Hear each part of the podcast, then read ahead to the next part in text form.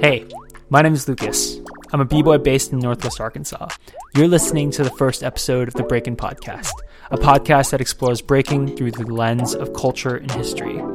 If you're a breaker, our goal is to add definition to the culture we swim in daily. If you're coming from an outsider's perspective, we want to show you both the beautiful and broken parts of that culture.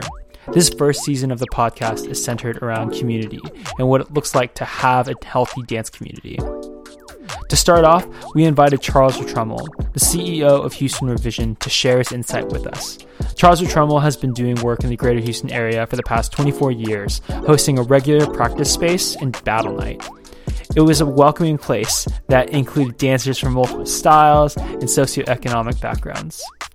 I talked with him recently over Zoom to learn about the history of the organization and how to build a thriving dance community. Just a heads up, our interview cuts out a little because of a bad internet connection, but we hope you enjoy the conversation. Now, without further ado, Charles Rotramel. All right, welcome to the Breakin' Podcast. I am your host, Lucas Chung, here for another episode where I get to interview someone who I've really looked up to the last couple of years and was kind of mystified by for a long time. His name is Charles Rotramel. That's how you pronounce your name, correct? It is. Why don't you go ahead and introduce yourself, and we'll get from there. Great. So my name's Charles Rotramel. Thanks, Lucas, for having me. And I am the CEO of a nonprofit in Houston called Houston Revision. And we have had a hip-hop community that has been gathering together since 1996, actually. And until the pandemic hit, we were gathering every Thursday night without fail since 1996. So a really long time that we've managed to keep that community together. It's focused on breakdance and hip-hop dance. Yeah. 1996, man, that's a long time. Yeah, do you mind giving us like a brief history of kind of that Thursday night gathering, like 1996 to now? Sure. So we, the organization that was originally called Youth Advocates, and we were primarily a gang intervention program that started in the 80s when the gang problem really hit Houston in a serious way. And so we were doing pretty intensive gang intervention. The gang problem in Houston really peaked in 1995 and 1996. And so during that time, we were working with a lot of young people. And some of them began to get out of gangs, actually, which we didn't know was possible at the time that we started. We were young and didn't really know what the trajectory was. Gangs were new to the Houston area, so we really didn't know what was possible, right? Could kids get out of gangs? We didn't really know that. So when some kids started getting out of gangs, it was a big shock. And so we started looking for alternative activities. Well, okay, so if they're not going to be gang members, like we need to rebrand them. We need them to reinvent themselves, and we need to provide resources for that. So three of our young people who actually didn't know each other, they were from three different parts of Houston, got interested in breakdancing in 1996. I still don't have an explanation for that. Why did they get into breakdancing? Breaking wasn't big in 1996 at all. And it was just kind of a random thing. They got interested in it. So we said, okay, well, we had an empty office in our office building at that time. So we bought a piece of linoleum that was 12 foot by 12 foot. And we put that piece of linoleum in that room. And one of our staff members donated an old stereo that had a cassette player on it, and just put that in the room and let them do their thing. They brought a tape that had two songs on it, "The Mexican" and by Babe Ruth and "Boogie Down Bronx," and so we heard those two songs over and over on sort of an endless loop for weeks as those guys were in that room, just sort of practicing I guess, you know, is what it turned into. They were learning how to break dance. Honestly, they were really self-taught, teaching themselves. And then they started inviting other folks to come over. Now, meanwhile, realize we're still a gang intervention program, so we're doing our thing. I'm not paying a whole lot of attention to what's going on in that room. But one day I was in my office and somebody came and got me and they said, oh, there's somebody good here, which, you know, was important because none of us actually had ever seen anybody that actually knew how to break dance in person before. Like, and it was little John actually who they brought over that day. And he really was good even at that time.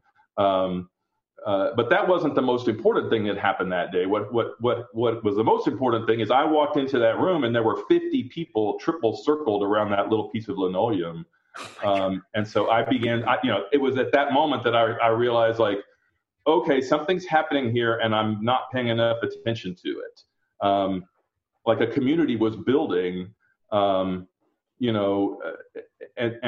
needed to make that a real focus of ours. And so, after John left, I sat down with the guys who were there and I said, what do you need? And they said more space.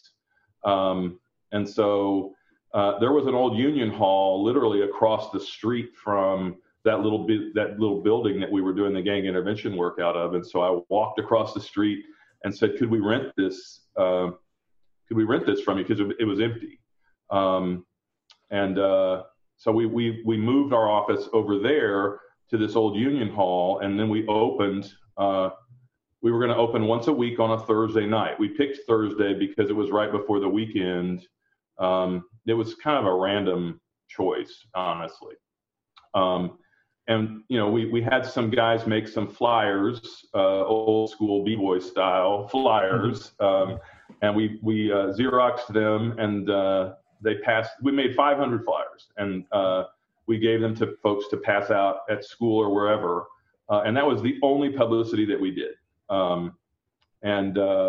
So we opened on, almost the last Thursday of 1996. And that first night we had 200 people show up. Oh, wow. Which was shocking.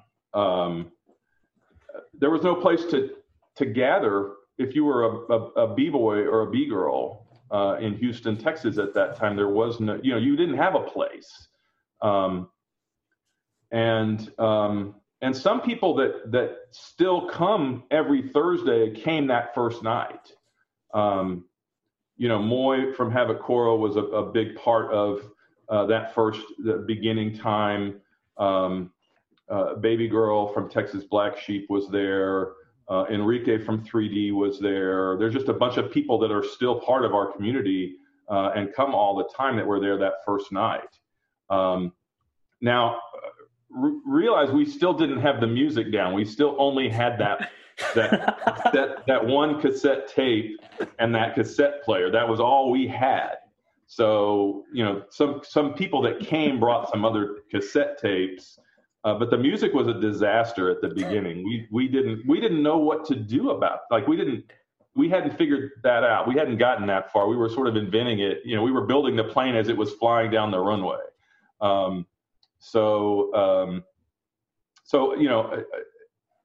We were very careful about how we started.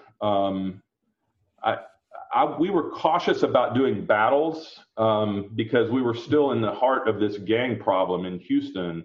And there was a lot of overlap between the people that were coming. Some of the people who were attracted to breakdancing were also gang members. And so it was a very tentative time. So we did eventually in 1997 began having battles on Thursday nights, but we had a bunch of rules attached to that. And that's still, those rules are really still in place. We don't allow touching during battles. We've never allowed that. And everybody has to, shake hands or greet each other. Actually, it's hugs now. But we, you know, at the beginning we would enforce, like, you've got to be respectful of each other the whole time. We're not going to clown each other. We're not going to insult each other. We're going to be respectful, and then we're going to shake hands at the end. That was kind of the general feel of those early battle days. And so I think because we enforced that sort of rules, quote unquote, we created a safe environment, and we've managed to protect that safe environment, since then. So we never have incidents, we never have fights or even argue, nothing like that. It just doesn't happen because, the environment, I'm a big believer in transparency of rules. So I think rules are important as you're building community, but it's important for everybody to understand why the rules are in place. And so we are always talking about, this has to be a safe place for everybody. People's grandmas come here and people's baby brothers come here and everybody in between. And so it's got to be safe for all of those people. So, we've never really changed, the format. We added a DJ or multiple DJs, and we added, a more structured battle time, over the years, but otherwise, the structure is really the same as it has been that first night. Like it hasn't changed a whole lot. Mm-hmm.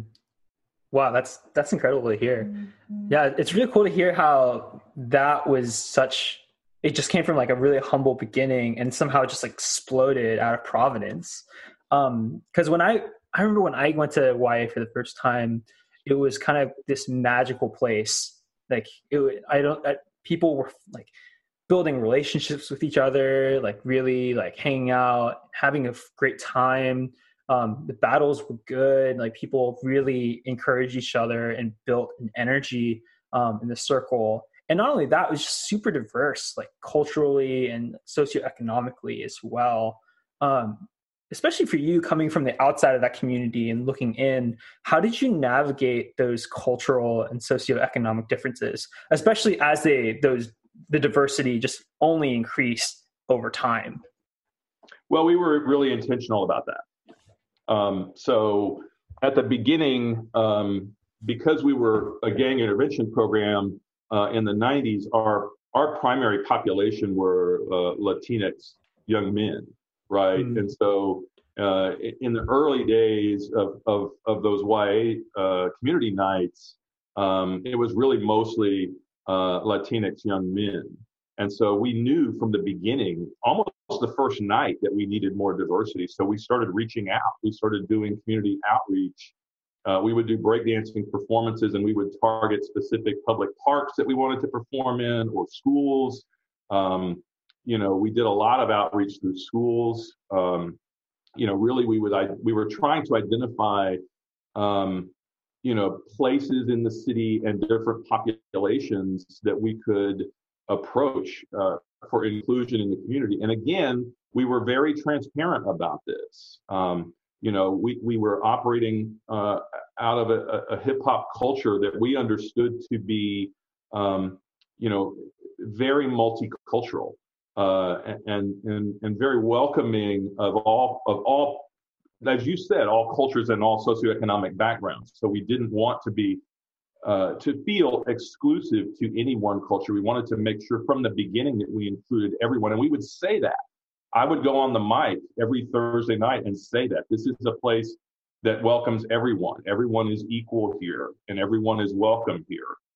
And then we just, we lived that out as we threw ourselves into the culture and learned more about, hip hop culture in general and dance culture in specific, and b-boy culture, even more specific. The program that started in the b-girl culture, we just made a real intentional effort to try to include everybody and try to make sure that we didn't draw lines.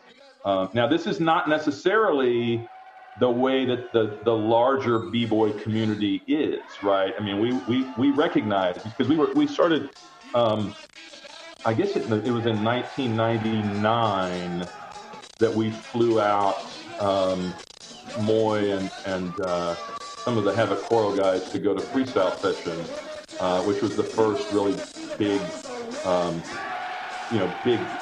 international b-boy event that I went to, or that any of our staff went to.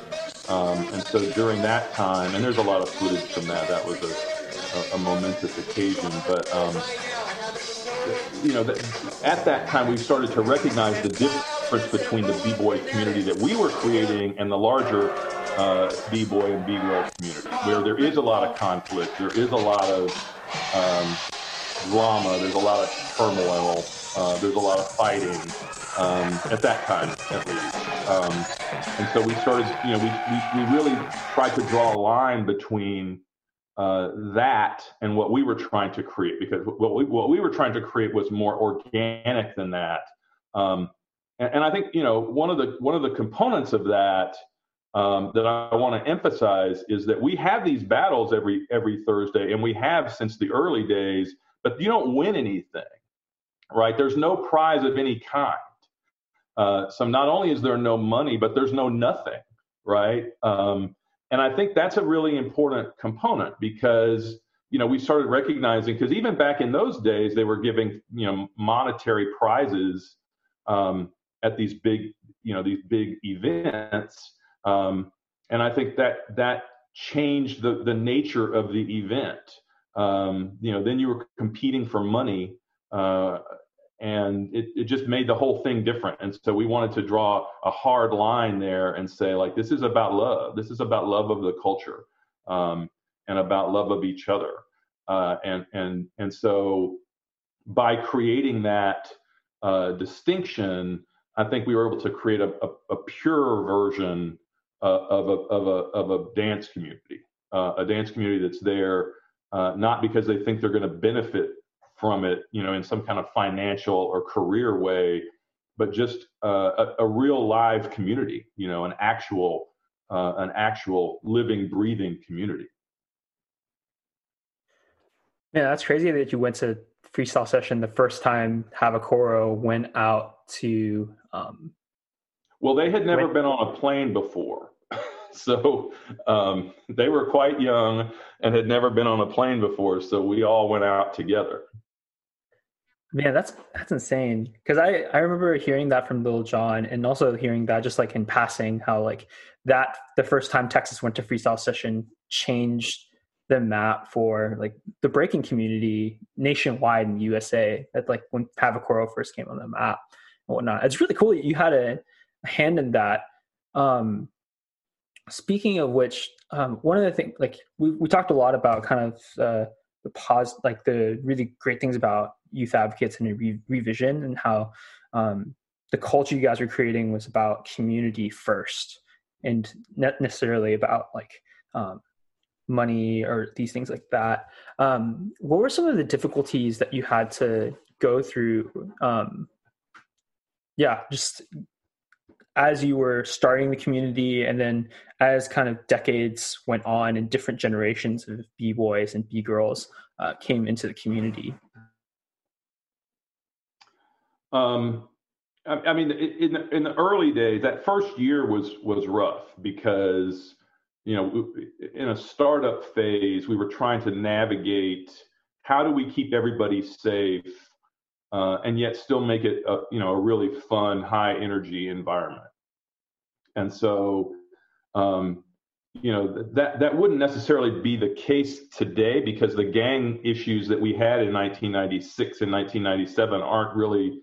They're not really as present today as they were back then. That was really the height of the whole gangster rap era, and all the movies were about gangs, and it was very glamorized in the youth culture to be a gang member.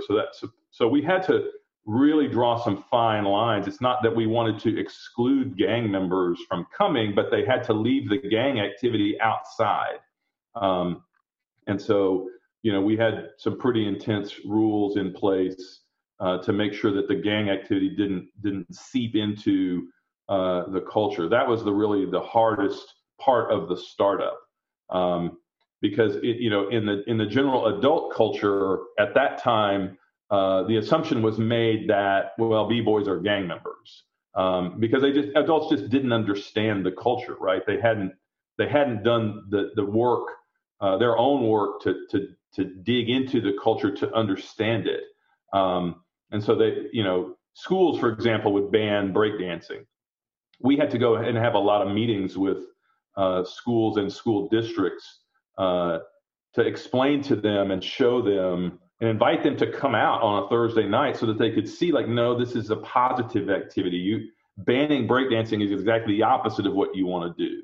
And so then a few years later, you know, some of the schools started developing dance programs, and people that came on Thursdays started teaching dance at some of these schools. So that really was able to change. But educating people about, you know, the you know, not the intricacies of b-boy culture, but just the overarching positivity of it, was a big heavy lift at the beginning. And then, of course, you know, how do we keep it going financially? We've got to keep staff. We've got to, you know, we always have food. I didn't really mention that, but we added food as a central component.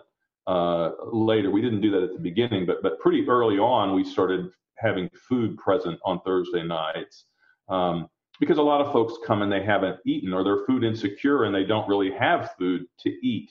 And so, you know, we had to, you know, the fundraising was also really challenging, because our funders and funders in general really don't necessarily understand hip hop culture or b-boy and b-girl culture, and they don't necessarily value it highly, certainly not as highly as it should be valued. And so educating folks about what are we doing, you know, why are we doing it this way, and what is the goal? And the goal was to build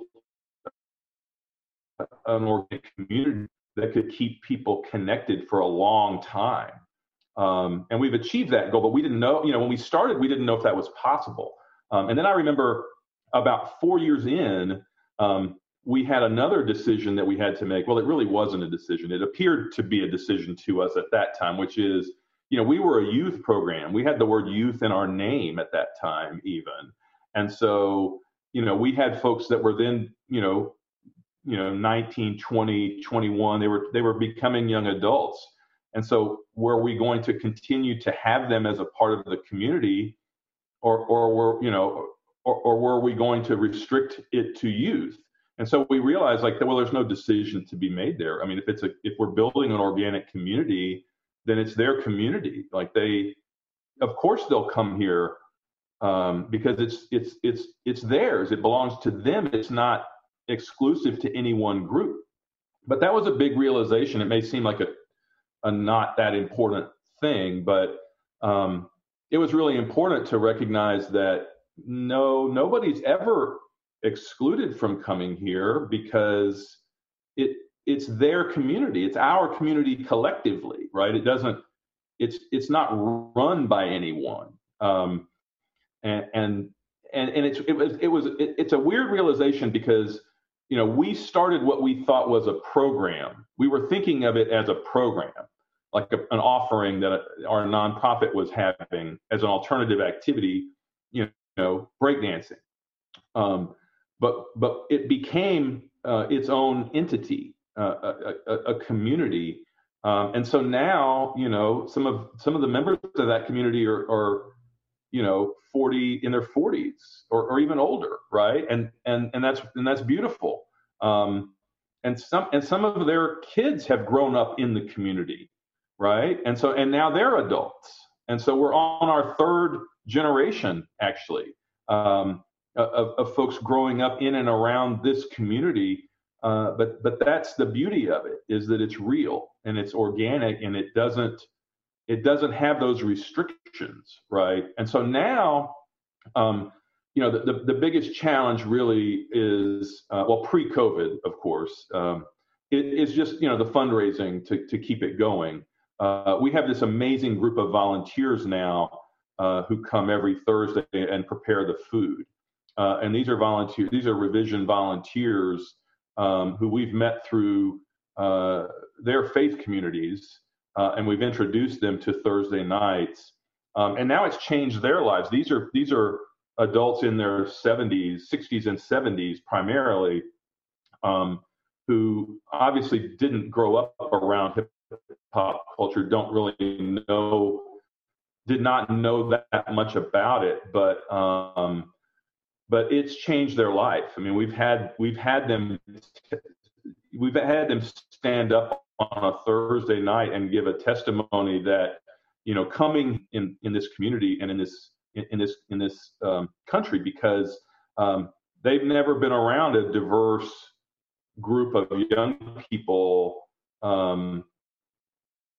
like that, and so it was able to break down stereotypes that they had long held, and really help them to see their own community in a different way.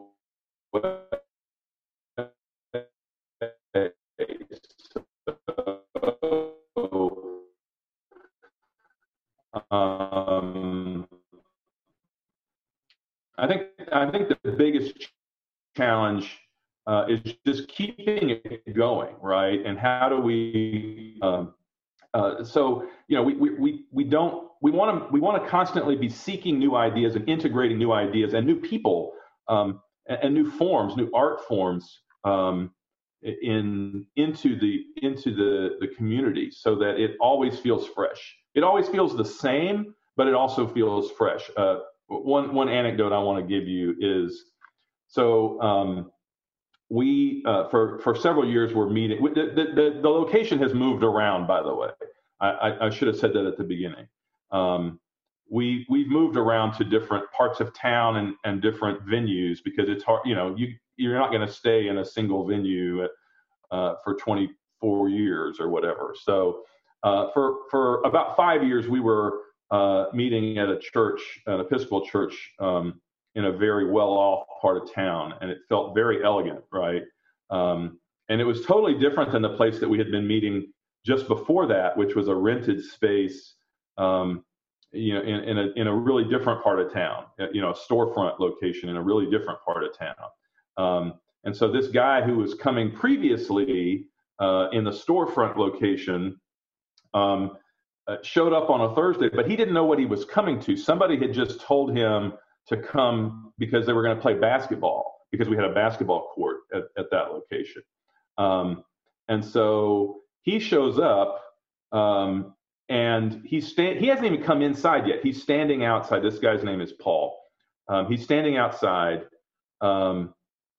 and he's seeing what this feels like. He's experiencing what this feels like. And he's like, "This is YA, isn't it?" And he goes, "Is Charles there?" And I was there, and so he found me and told me that, you know, like, it feels the same, and it doesn't feel like anything else that he's been to. So I think it's that feeling that's what we're going for, right? I mean, it's as long as it feels that way, like home, then. You know, that's what we're going for. One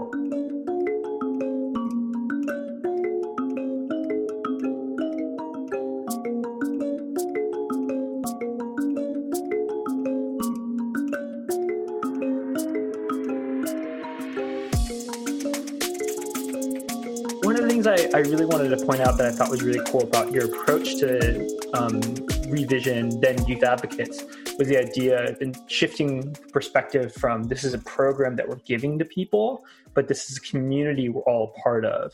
Like, we're all in this, like, cheesy as it sounds, like, we're all in this together, and my kind of flourishing is connected to your flourishing, and whatnot. And I think that's like a huge difference that I see kind of like when, like, in different communities like that I've been to, it's sometimes it's just like a practice space that like people just kind of organize, and they're not really involved in people's lives. They're not involved in kind of the culture making of a specific space. But yeah, that's like YA is, and now Revision has been really good about creating culture. And speaking of creating culture, I wanted to kind of transition to what looks like now. How can we create spaces like this that are safe for people to be exist in, and also connect each other to each other, right? So currently I live in Northwest Arkansas, like I said earlier, and we're in a really small community of like breakers. And if you had any advice to give to somebody who is trying to create and sustain a healthy dance community or hip hop community, what would be some advice that you would give to them?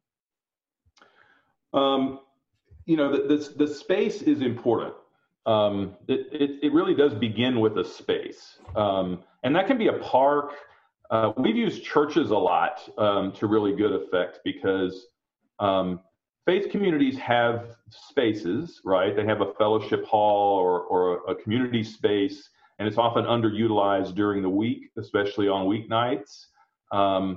And so we've always encouraged, and they have members who are often community minded. At least they should be. They should be thinking, and usually are thinking about ways that they can meet members of their own community. And so if we can merge all of those things together to find a really solid, safe space, and maybe some volunteers who are not necessarily a part of the dance community or the hip hop community, but who are interested in learning more about the people who live in their community, hopefully that don't necessarily look like them, then we've got the beginnings of that solid community. It may sound like a cart before the horse, but then the next thing that I think is really important is to nail the music. The music, often in these practice spaces, they operate the way we did that first night, where they just rely on community members to bring music, and they plug their phone into a speaker or whatever, and then you're always arguing over the music. So actually having a DJ who actually can play quality jams is really important, because that's what people remember. People remember, like, oh, I really like the music at that spot, and it sounds good, and I can really, dance to it. I always warn adults when they're coming into the space that this is not a space that was created for you. This was a space that was created by dancers for dancers, and so, it's going to be loud, and you're not necessarily going to like the music. That's not important. It's not about that. It's for them, right? It's not for you. And so I think paying attention to that part of it, so that the actual art form is front and center, and not just sort of an afterthought, or because it can feel like, in a lot of these practice spaces, they start fighting over who's going to play the music, and then the music is not necessarily loud enough, or it's not clean enough, or it just doesn't sound right. And so I think nailing that, getting somebody, and really what we've done is allowed members of the community to learn how to become DJs, and we've supported them. We've even beat machines and different things, mixers for members of the community, so that they could experiment and learn how to become DJs, because they'll be the best DJs of all, because they know exactly what they're looking for, right? And then the next thing is really to create that welcoming space. And so, from the beginning, my thing has always been that we as a staff, we as the facilitators of this community, are going to go around and greet every single person that comes into the space. We're gonna make them feel welcome, and we're going to get to know them. We're going to get to know, their name and where they're from, and who else do they know here, and do they have any other needs? And so the repetition of that, doing that every single time the community gathers, and it's not just me that does that, but it's whoever is sort of staffing that community night is doing that. The repetition of that over weeks, months, and years really creates that safe environment. And that's another piece that's often missing from these kinds of practice spaces that get constructed, because the practice space is conceived as just a place to go and, you know, it's almost like you're getting your workout in, right? It's almost like a gym, and you're going to the gym and you're going to put your hour in on the floor, and then you're going to leave. But I think we have to create a different environment. Like the practice space is only one component, right? It's really a community base. And the practicing, we facilitate the practicing, but the practicing is not the most important thing that happens there. The gathering and the connecting and the welcoming is the most important thing that happens there. So I think that's the other piece that I would encourage is, really getting to know deeply the people that come there. And this doesn't have to happen on the scale, we've been doing this for years. And so we can have events that have 300 or 400 people show up. But we can also have events that have 10 people come. The size of it isn't, we're going to do it the same way, whether it's a large event or a small event. And I think keeping to those components.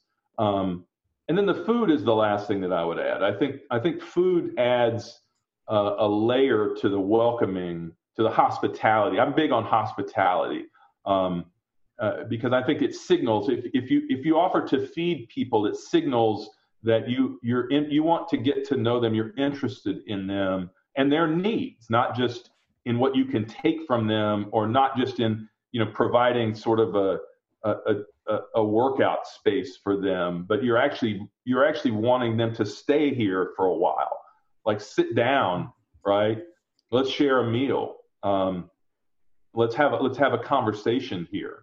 And so, I think creating that environment where we're allowing and encouraging people, to relax and stick around and come back.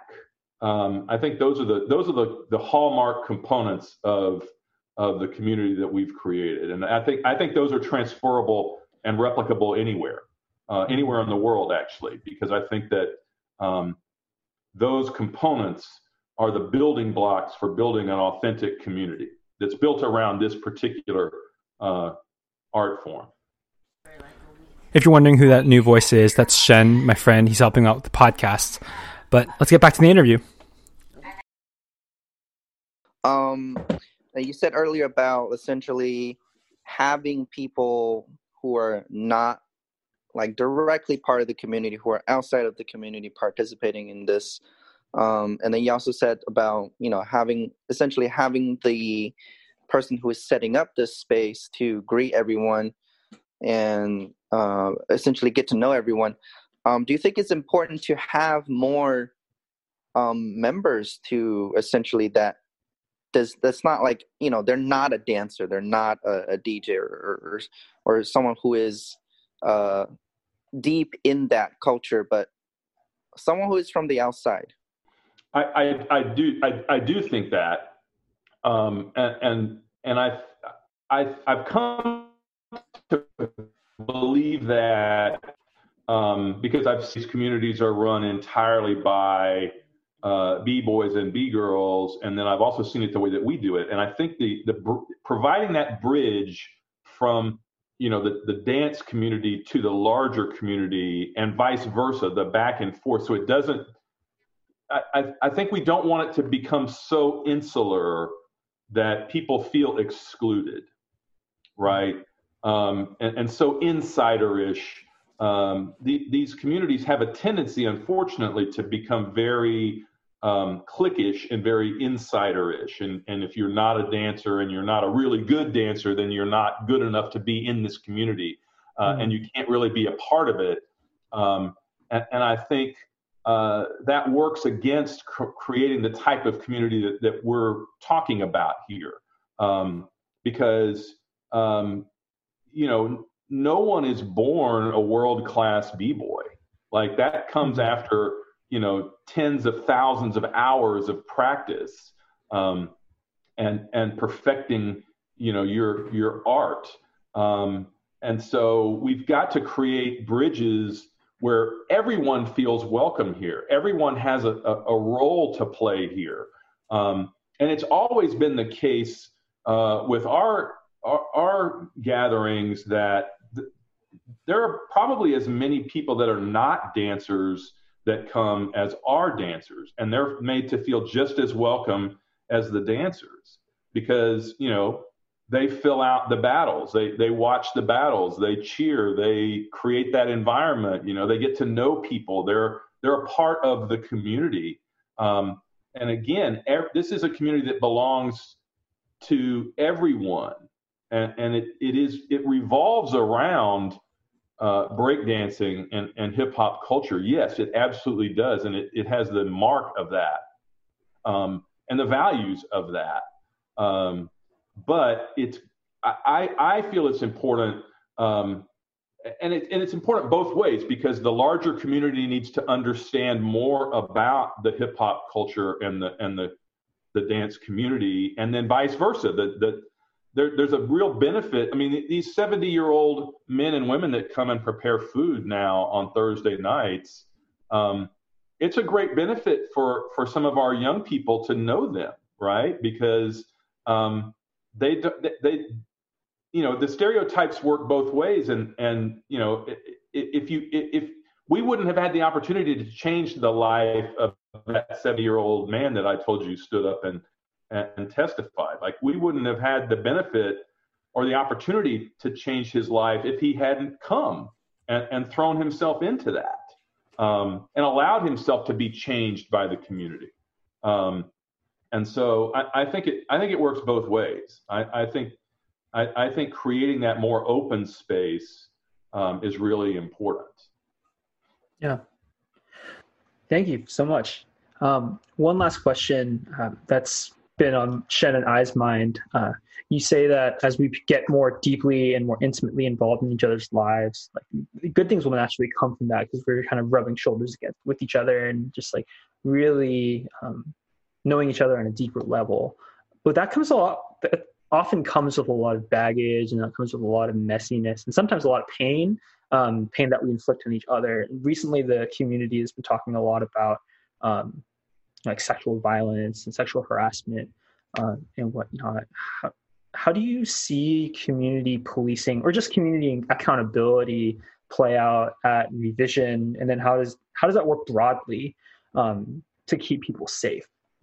Well, because we were so focused on safety at the beginning in the early days, and because safety was so tentative at that time, because, you know, we did build this community on top of a gang intervention program, and we had so many gang members in there. You know, we created these rules, and in the early days. I mean, it was actually a piece of paper that you had to sign when you came in the door. Like for the first year, every single person that came in the door would have to look at this set of rules and sign them. And we had them taped on the wall. And in addition to the gang rules that I mentioned earlier, you know, there was a weapons rule in place. There was we're not going to have any sexist language. We're not going to have any sexist activity. We're not going to be disrespectful of each other in any way. That was the language. And we would ask people to leave if we saw those types of behaviors. And realize, like, I was very nervous about this because we were operating in public spaces. We're meeting in parks at that time. You know, and we didn't know that we could pull this off. Like, we didn't know that this wouldn't turn into a big gang fight, you know, honestly. Like, it was that, like, that's the way it felt to me every night we tried to do it. It was like, is this a good idea? Like, you know, is this safe? So safety was the primary concern in the early days for the first year, maybe year and a half. It was like that. And so when we established when we imprinted the blueprint of that, of those gatherings, safety was built into it, and holding each other accountable for maintaining appropriate and respectful behavior with appropriate boundaries was built into that. And if somebody did not do that, we asked them to leave. Now, they could come back the next time, but we were still establishing what our expectations were and what the community's expectations were. And I think that is really important, even today, right? It's I know some of the incidents that you're talking about, you know, in terms of sexual violence and even actual violence. Those have always been a part. Those have always been present in the dance community, and I think it's important to stand against that explicitly, and to set explicit expectations. So it's not just an honor system where we're hoping that people behave appropriately, but I think it's important to set those boundaries from the beginning, so, and hold each other to them. So it's not like one person is in charge and saying, like, I'm going to police your behavior, but no, it's that we're all holding each other accountable. Again, with the goal being transparency is so important. We have different types of people that come here with different types of experience, some of whom have experienced trauma in their lives before they ever set foot inside our doors, right? And so we have to be respectful of that, and we have to create a safe space so that they feel just as safe in there and with each other as I do. And I think the actual stating of those expectations is important, as awkward as it can be, because it doesn't come naturally. It's easier just to, you know, open the doors and say everybody's welcome, and, you know, not really, and just, you know, have it be tacitly understood that we're all going to treat each other respectfully. But I think we see what that produces in some cases. Unfortunately, some people, you know, they see that differently. And I think when we create these community spaces like we're talking about, it is possible at the beginning to make those expectations explicit.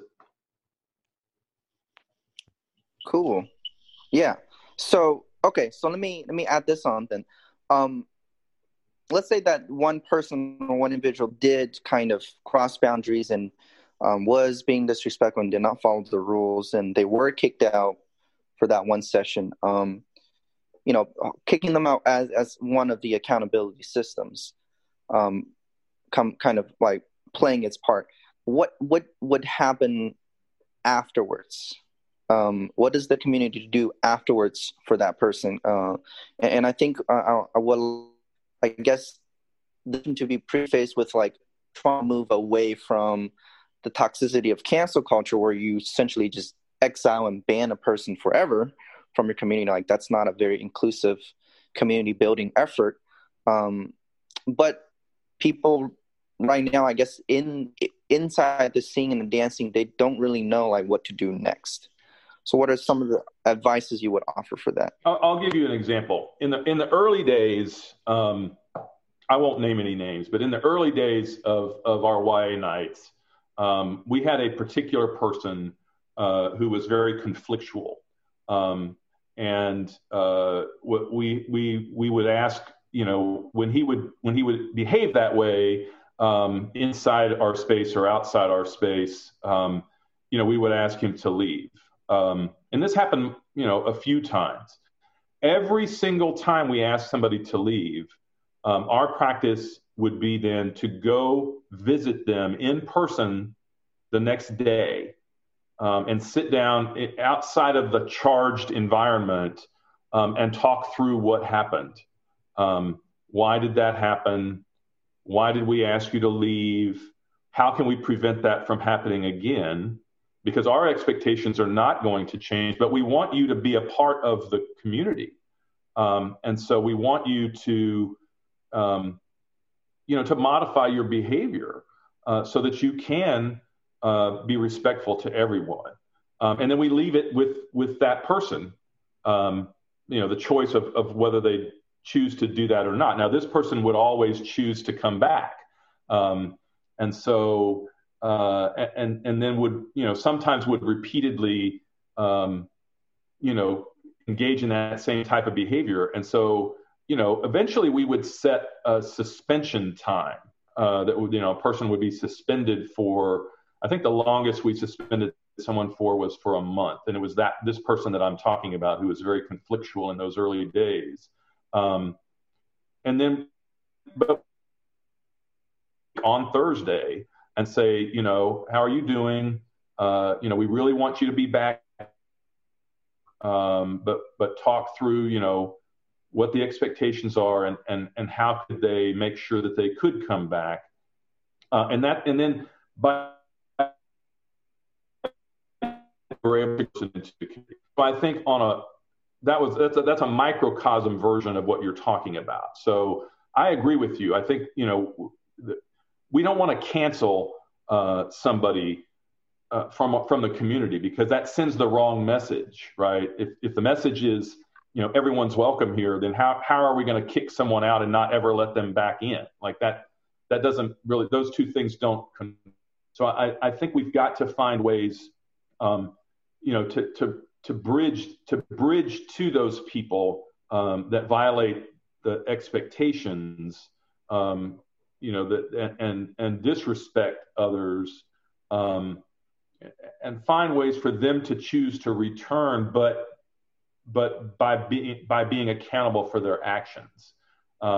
It's tricky because somebody's got to be the person that reaches out to them and sets the expectation, you know, tells them that they have violated the expectations and holds them accountable for that. So somebody's got to essentially be like the bad guy. But our experience is that you don't have to shame that person into disappearing. Instead, you can actually work with that person to get them to understand why they are important to the community and why they need to hold themselves to a higher standard so that they can be a part of this community. It's difficult, but it can be done. And I think again, the stating of it, the setting it all up at the beginning and having sort of a system in place for, because we're going to assume that there are going to be people, you know, when you have a community like ours that's been together for, you know, more than 20 years, things are going to happen, right? People are going to be disrespectful to each other. People are going to offend each other. There's going to be different things that occur, you know, over that long period of time.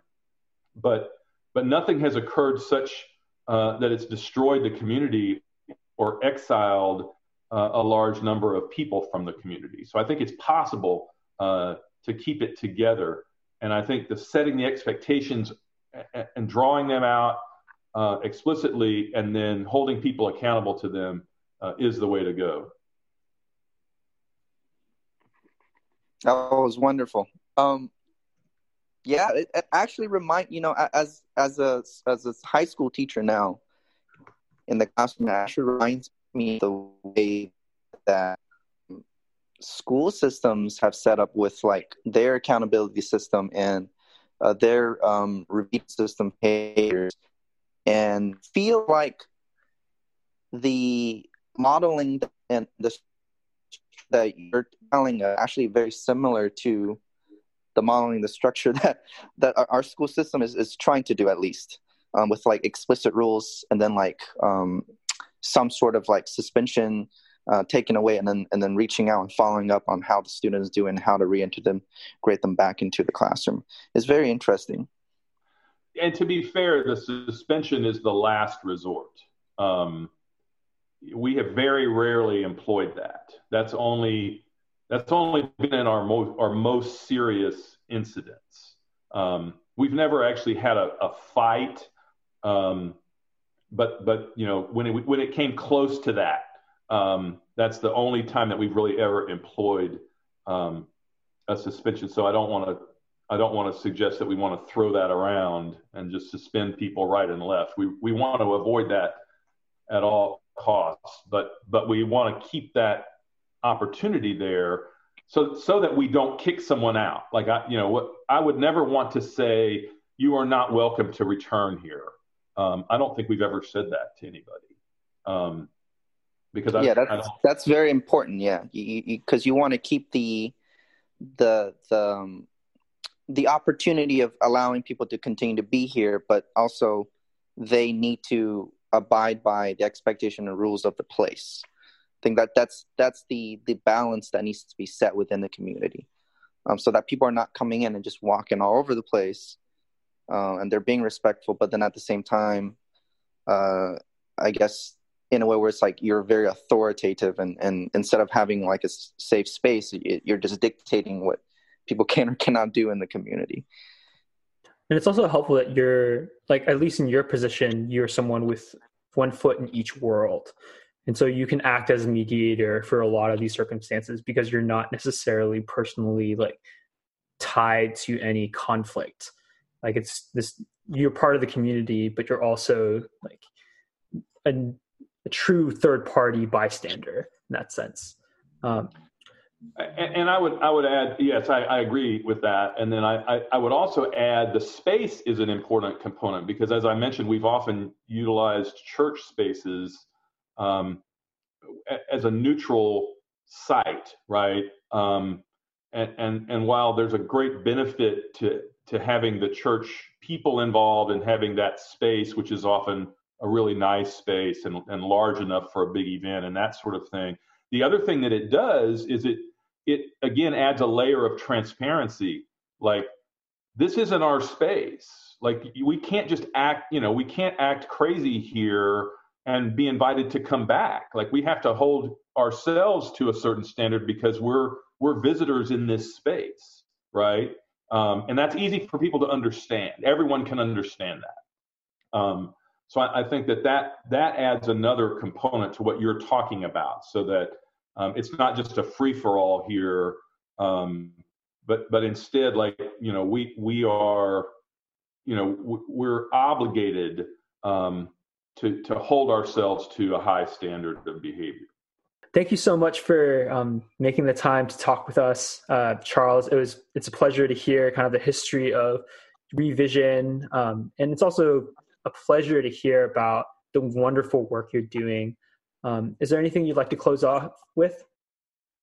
No, I would just encourage folks, if you want to learn more about the work that we're doing now, or if you want to connect with us, the website is houstonrevision.org. That's all one word, houstonrevision.org. And you can connect with me there or just learn more about what we're doing.